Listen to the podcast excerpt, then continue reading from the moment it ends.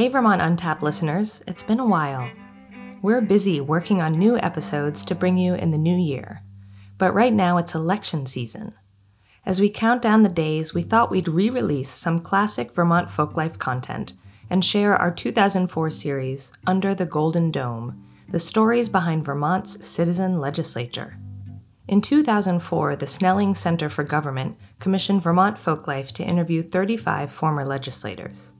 Vermont Folklife founder Jane C. Beck, along with audio editor and musician Bob Merrill, worked together to create this 10 part radio series.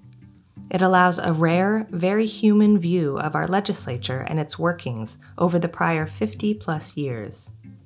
The series demonstrates that within our State House, the only constant has been change.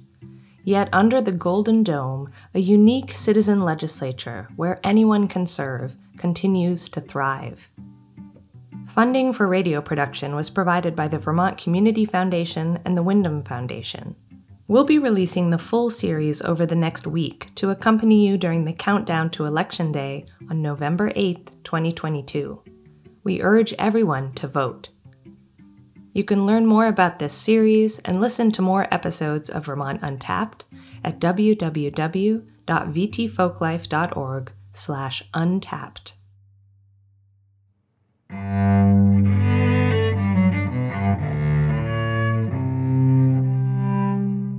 We were just thrown together first philosophically, and we were all of different uh, parties, but our philosophy was the same. And of course, we were thrown together socially because we were the only young people. And in those days, young meant 30s. By 1960, Vermont's legislature was moving away from its small town roots. It was meeting every year, and for the first time in a century, some Democrats were being elected. In the early 60s, though, the invisible forces of change took on a collective face in a group of youthful representatives who came to be called the Young Turks. This group, which consisted of moderate Republicans and a few Democrats, included several people with political savvy and connections. Franklin Billings Jr. and Ernest Gibson III were both sons of governors. Richard Mallory was the son of Senator Gertrude Mallory. Sanborn Partridge was the son of the president of the Vermont Marble Company. John Downs was a lawyer and chair of the State Platform Committee, and Democrat Phil Hoff was a lawyer and the sole representative of the city of Burlington. We were the youngest people in the legislature by far.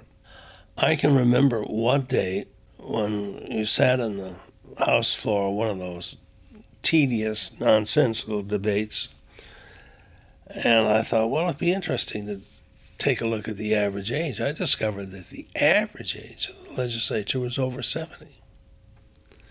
And here, all of us were uh, well, around 40, uh, some of us less. When we went to the legislature in 1961, it was really dominated by right wing Republicans.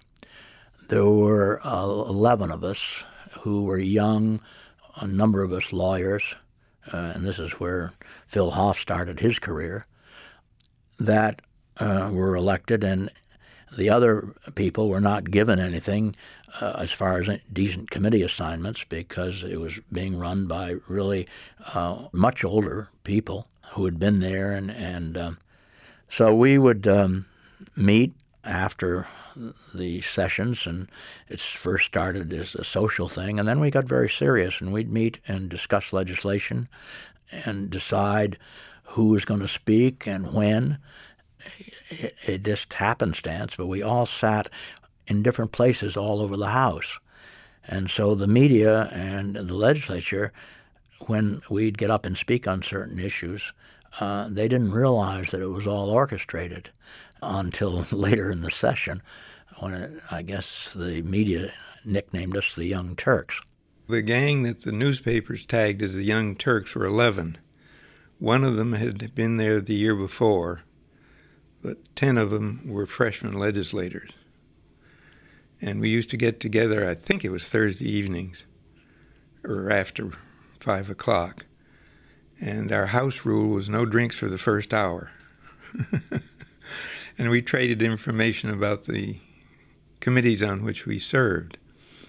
I think we were windows into something like 17 committees out of 20, maybe. So we could clue each other on what was coming up. It was simply a felt need to learn that we were working on. We decided that we were going to make our real pitch, uh, thing by which we'd be remembered, by supporting a bill that would separate the right to vote from the poll tax. The way the law was, if you didn't pay a poll tax, you couldn't vote. So we prepared carefully. We had several speeches that uh, we made. The legislature listened with great interest, you could tell. So when the vote was taken, there were 13 votes for our position out of 267. So that was a very sobering experience, but a very good one. Bill Billings, because he had uh, been around the legislature as, as Secretary of the Senate, uh, was much better known than, than most of the rest of us. Bill was made chairman of the Judiciary Committee in his freshman year uh, in the legislature because he was well known and because he had been a candidate for the judgeship before. And uh, Dalton Mann uh, was a second termer, a sophomore, and he was also a committee chairman. He was chairman of the Banking and Corporations Committee. Phil Hoff, because he was uh, young and articulate and the representative from Burlington, uh, was much more visible and got a lot of press in the Free Press and others. But the rest of us were mostly faceless freshmen. But because of our relationship with Bill and with Phil, and because of, I guess, who we are and the skills that we brought, we were in a position to undertake leadership roles in, in the next session. Those leadership roles would soon prove decisive. In 1963, uh, Phil Hoff was inaugurated governor. Bill Billings was elected speaker, and he appointed as committee chairs a significant number of the Young Turks. I was chairman of Appropriations Committee. John Downs was chairman of Ways and Means Committee, and Tony Farrell was vice chairman. Ernest Gibson was chairman of the Judiciary Committee, and Stanton Lazarus was chairman of the State and Court Expenses Committee, and Dalton Mann was chairman of the Bank and Corporations Committee, and Sanborn Partridge was chairman of the Education Committee, and Byron Hathorne was chairman of the Municipal Corporations Committee. Vermont was also starting to learn politics from Washington. Franklin Billings followed the example of a U.S. Speaker of the House. I was elected Speaker. And uh, having read Tip O'Neill's books and seeing what Tip O'Neill had done in the Congress, I removed almost all of the chairmen and uh, replaced them with the Young Turks. And at that point, we had a working majority of younger people there, um, people that were looking forward and, and trying to move the state. And we did a lot of progressive legislation. That's, for example, where we repealed capital punishment. We repealed the poll tax finally. There were a lot of urban renewal bonds issued, which was a new field, particularly.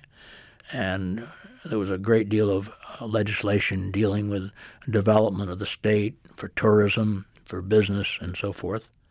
And there was, uh, for the first time, organized funding and trying to get equalization of education for the state.